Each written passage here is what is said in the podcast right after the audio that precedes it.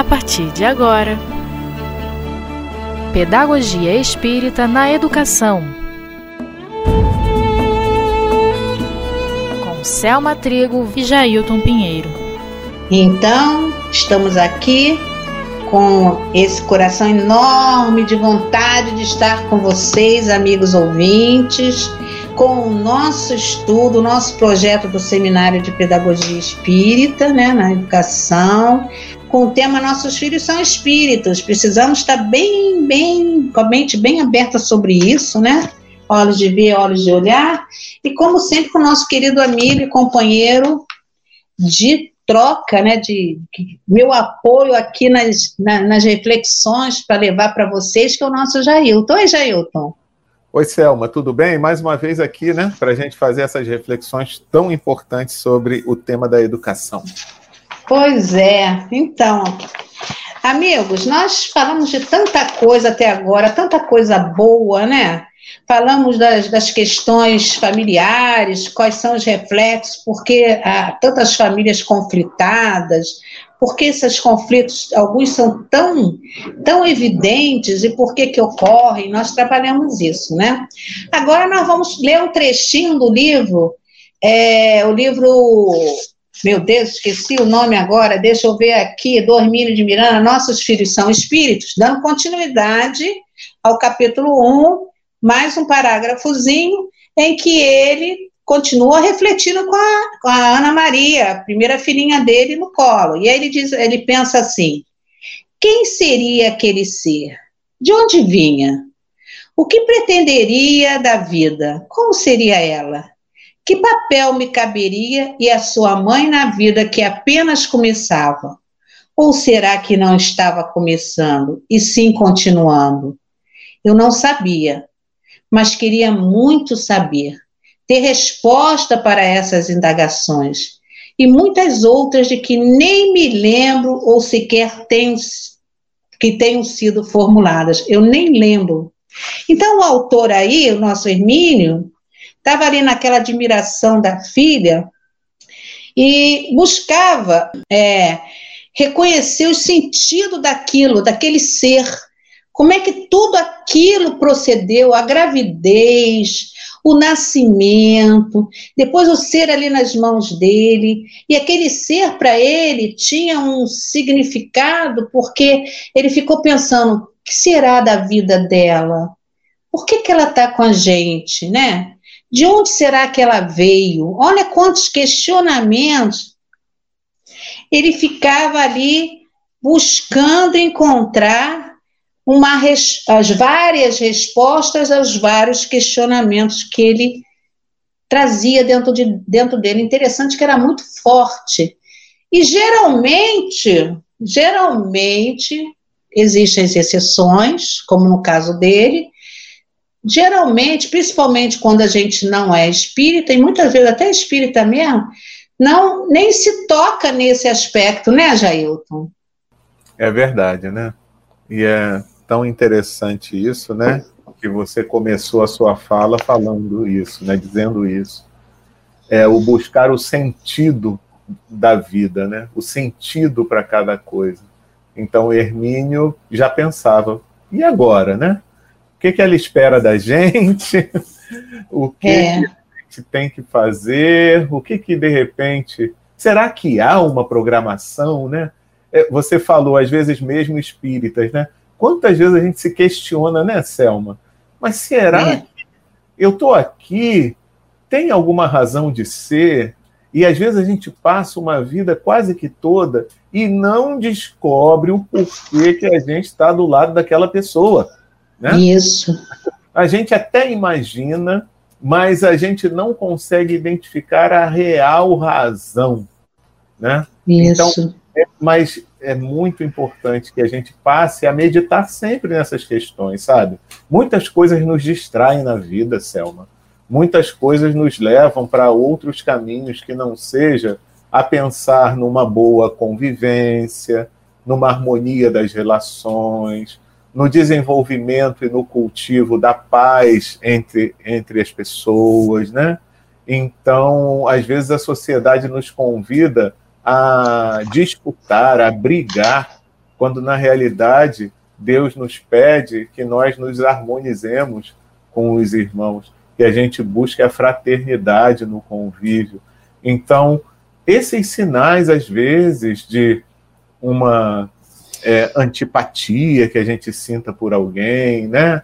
É, às vezes uma aversão a uma determinada pessoa, é sempre um convite a uma harmonização. Veja, não significa que seja um convite a que eu seja o melhor amigo daquela pessoa. Não é isso, né?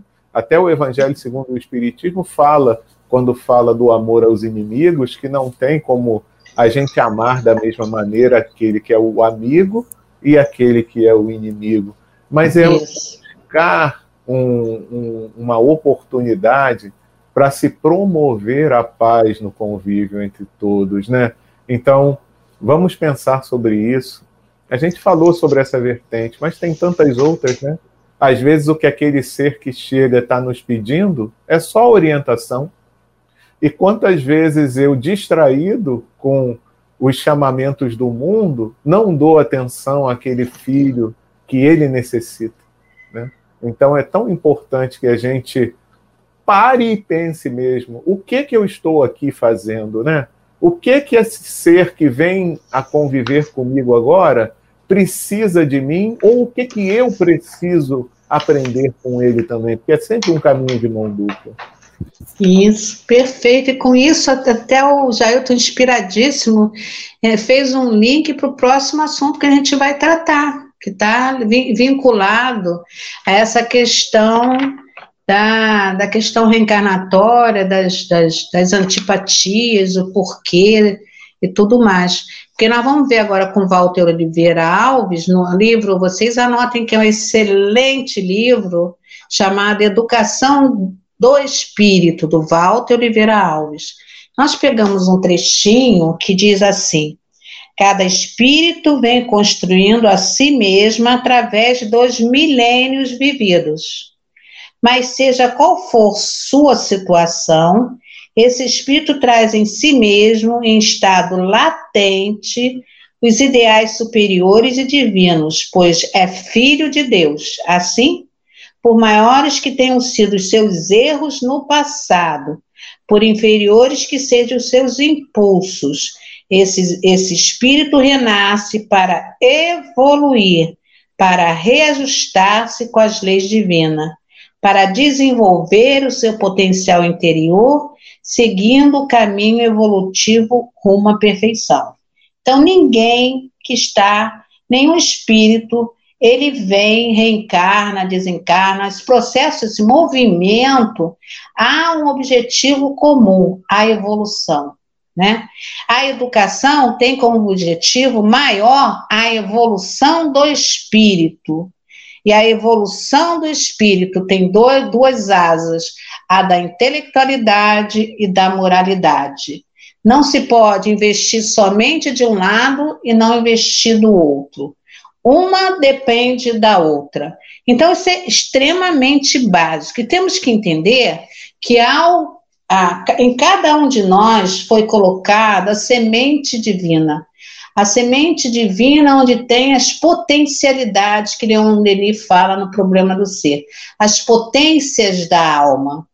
Essas potências fazem o movimento, a, movimento do espírito gradativamente, tendo como locomotiva a maior das, das, das, das potências, que é a vontade. Ela impulsiona todas as demais. Então, o papel dos educadores, dos espíritos, dos filhos, sejam eles em qualquer circunstância que assumam essa tarefa, o seu papel é de impulsionar a vontade de transformação do espírito. Isso é que é o mais importante oferecendo a intelectualidade através dos ensinos e dos aprendizados para que ele pegue essa estrutura paralelamente sendo trabalhados valores morais. Mas aqui a gente não está num valor moral simplesmente religioso, é um valor moral intrínseco que a alma traz, dos conceitos de humanidade, daquele conhece-te a ti mesmo, faça ao próximo o que gostaria que lhe fizesse, coloque-se no lugar do outro. É nesse sentido. São essas falas do Cristo, são essas informações deixadas por, pelo Cristo, que é a base da transformação moral. Então, para educar, eu falo sempre isso aqui, é preciso observação, é preciso atenção, é preciso compreender que os filhos são individualidades, eles são individualidades. O que, que você quer dizer com isso, Selma? Individualidades. Porque eles vivenciaram experiências diferentes. Eu posso ter quatro filhos, como eu tenho. Eles são individualidades. Outros de vocês têm três, têm dois, têm um, têm cinco, têm seis, seja lá como for. Eles são individualidades. Porque vivenciaram experiências diferentes, contatos culturais diferentes, tempos históricos diferentes. Trazem com isso, no seu psiquismo, né? As dores, alegrias, acertos, desacertos, superações. Então, é, um, é, um, é, uma, é uma bagagem enorme, né? De, de contexto, de vivência histórica que o espírito, espírito traz até chegar, por exemplo, né, no, quando ele como filho, pode ser, hoje ele está o João, ou Joaquim, ou, ou a, a Maria, mas ele é a soma de vários eus na sua individualidade e que está na personalidade do João, que está na personalidade do, do, do José mas a sua essência, que é que está voltada ao caráter, né? É essa essência é a soma de experiências históricas, culturais, de personagens entre aspas que viveu, o que ele, o que ficou marcado, o que não ficou marcado, o que ele venceu, o que ele ainda tem por vencer. Isso tudo eu estou falando para dizer o quê? Que a educação dos nossos filhos não pode ser linear, não pode ser igual para todos, porque são individualidades. E vocês já perceberam, meus amigos, quem já está aí na minha idade, que educou seus filhos ou está educando, que já tem filho, devem perceber que cada um reage diferente se usar uma forma única de falar. Então, eu tenho que saber como lidar com cada um para alcançar o objetivo maior, que é o entendimento, não é isso, Jair? Perfeito, Selma.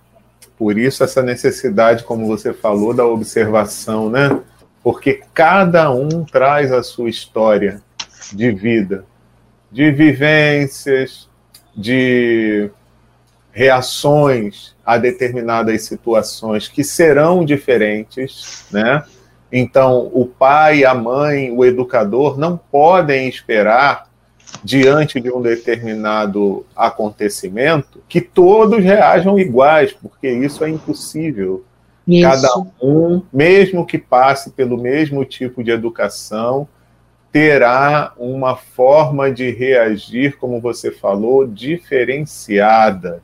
E isso, meus amigos, só a doutrina espírita, através da reencarnação, é que consegue explicar, porque nós somos espíritos, né? E tivemos Isso. a nossa história de vida em várias existências, o que nos causou determinadas consequências em termos de caráter, em termos de é, observação de mundo, né? Então, isso é a coisa mais natural que existe, né? E a doutrina espírita nos ajuda nessa observação. A gente tem, evidentemente, uma contribuição da psicologia muito grande, né? Sim. Em função dos estudos que são feitos, das características psicológicas do ser e tal mas com essa chave da reencarnação que a doutrina espírita traz para nós, a gente consegue ampliar esse leque de observações e ver que a gente traz sim traumas é, e, e certas situações em torno do nosso comportamento que são oriundas de questões do nosso passado espiritual, né? Então a gente precisa estar atento a isso tudo, porque vejam, meus amigos, quando a gente sabe, então, por exemplo, numa existência, essa nossa atual, se a gente tem um filho que passa por um determinado trauma, né? Pode ter sido pela perda de algum familiar, né? Pode ter sido por algum acontecimento muito desagradável que ele vivenciou. A gente não tem, depois disso, um cuidado maior no trato com essa criança, com essa pessoa? A gente não, não, não, não precisa lidar de uma maneira diferenciada? Então, da mesma forma, acontece com aquele que chega e pode ter tido alguma situação traumática no passado, mas que a gente não sabe. E a gente só vai descobrir após conviver com ele e identificar, mediante as reações que ele tenha face a determinadas situações, que isso pode ser algo que ele traz do passado e que o impactou muito, né? Então eu preciso ter esse cuidado no trato, que de repente eu já não vou precisar ter com o outro, né? E vice-versa, dependendo da situação, né? Pode ser que um tenha uma maior facilidade de lidar com determinadas situações do que o outro, e o outro naquela situação já tem uma maior dificuldade, né? Então o pai precisa mesmo, como a Selma falou, ter essa observação constante diante dos filhos. É, e essa observação constante é esse olhar próprio de cada um, como já reafirmou aí na nossa conversa aqui agora, na nossa reflexão. É esse olhar próprio, é próprio, quer dizer, é dele, é individual, né? E assim a gente vai, como pais, identificando e, e, e, e observando e direcionando e atuando de acordo com a necessidade individual de cada um. É isso que a gente precisa entender. Porque a gente já escutou quando criança, assim, mas tua irmã, você não é igual a tua irmã, teu irmão. Olha o teu irmão, vê você. Olha como ele se comporta, olha você. Isso aí é, é acabar com, com a criança, é, é, é, é, aniquilar com a autoestima da criança. Mas a gente faz até com boas intenções, né? Tipo assim, ó, pode ser igual, mas pô, pela ignorância, do não entendimento, que os filhos são individualidades, cada um só pode dar aquilo que ele tem para dar e precisa ser respeitado e amado com aquilo que ele tem para dar. E nunca ser comparado a ninguém, porque aquele que olha teu irmão como é, tem outras dificuldades que de repente esse que está sendo chamado a atenção não tem. Então, se a gente não tiver observação, não for a, a, a, atento à ação individual de cada um, a gente sabe da história, já estão vindo aí, podem ter vindo juntos, podem ter vindo momentos separados, não importa, as experiências são diferentes, até dos pais são. Até dos pais são. Então, é necessário esse olhar individual para fortalecer nesses espíritos o hábito saudável e também desenvolver, que é mais importante, está aí no Evangelho, as características do homem de bem. Mas para desenvolver as características do homem de bem, os pais precisam estar exercitando isso neles, neles próprios. Porque não adianta eu falar teoricamente se na minha prática eu não ajo assim. E a criança, ela tem uma tendência a registrar mais o que ela vê do que ela ouve. Ela concentra-se mais nas observações, as experiências que ela vê ao seu redor, do que se fala no ouvido dela, porque ela tem uma tendência limitada de atenção, ela dispersa. Tá? E o que se fala, como minha avó falava, dizia para mim e para os outros netos, o vento leva. É um ditado antigo. Mas o que se faz é guardado na, na mente, é guardado na consciência. E isso pode ter reflexos significativos para a vida dos nossos filhos. Eu não posso falar em não mentir se eu minto e eu, como criança, percebo meu pai falando uma mentira para uma outra pessoa, ou arranjando uma desculpa. Falar em honestidade se eu sei que meu pai é desonesto falar em dignidade se meu filho, na, se, se meu pai e minha mãe não são dignos, falar em harmonia se eu fico me atracando de verbalmente, às vezes até fisicamente, e eu vivendo naquele mundo ali. E na hora de me chamar atenção, fala bonitinho, isso não interessa. Isso contradiz isso aí provoca uma falta, à medida que as crianças vão crescendo e vão se tornando mais adultos, isso causa uma é, desvalorização dos pais mediante os filhos. Porque eles passam a não acreditar. Porque os heróis, os papais são heróis quando as crianças são pequenininhas, enquanto tem aí o Papai Noel fantasioso. Mas depois que eles vão crescendo, eles vão observando também as individualidades entre pai e mãe e as dificuldades entre pai e mãe. Então, uma conversa sincera, um pedir perdão, desculpa ao seu filho, uma troca honesta quando a gente erra como pai e mãe, isso cria laços de confiança. E não me colocar sempre como sabedor das verdades da, da, da, da convivência e da educação. Não. A gente aprende muito com nossos filhos.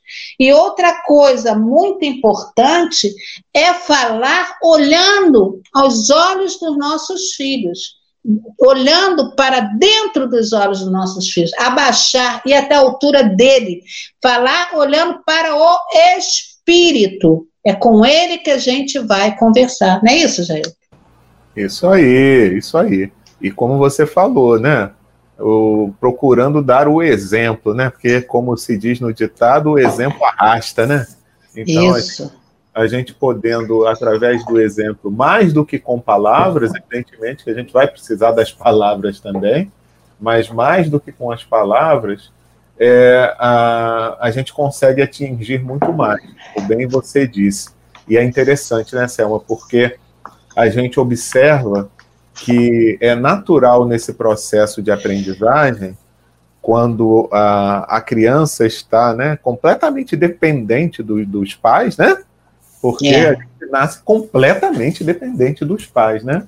E a é. gente tem essa relação de extrema dependência que se converte numa relação de extrema confiança e os pais passam a ser como que deuses, né? Infalíveis, Isso. que nunca vão estar falando alguma coisa para os filhos que não seja o mais correto, o mais digno, o melhor.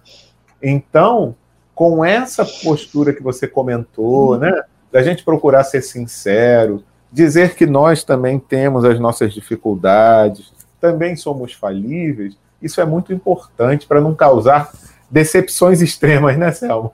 É Isso. Quando, que é quando chega um determinado momento e a gente vê um comportamento, observa o comportamento do pai e, nossa, mas eu não esperava isso dele, tem-se, assim, uma decepção muito grande. É. Então, essa sinceridade no trato, evidentemente, né, Selma, é, é dosada em função da possibilidade de entendimento, né? Dentro das faixas etárias de, que, que vão sendo galgadas, é muito importante para que o filho entenda né, que o pai, a mãe, não são deuses, né? mas eles têm essa responsabilidade da condução do filho para o melhor caminho. Eles não são superiores, eles são orientadores. É diferente na prática educativa.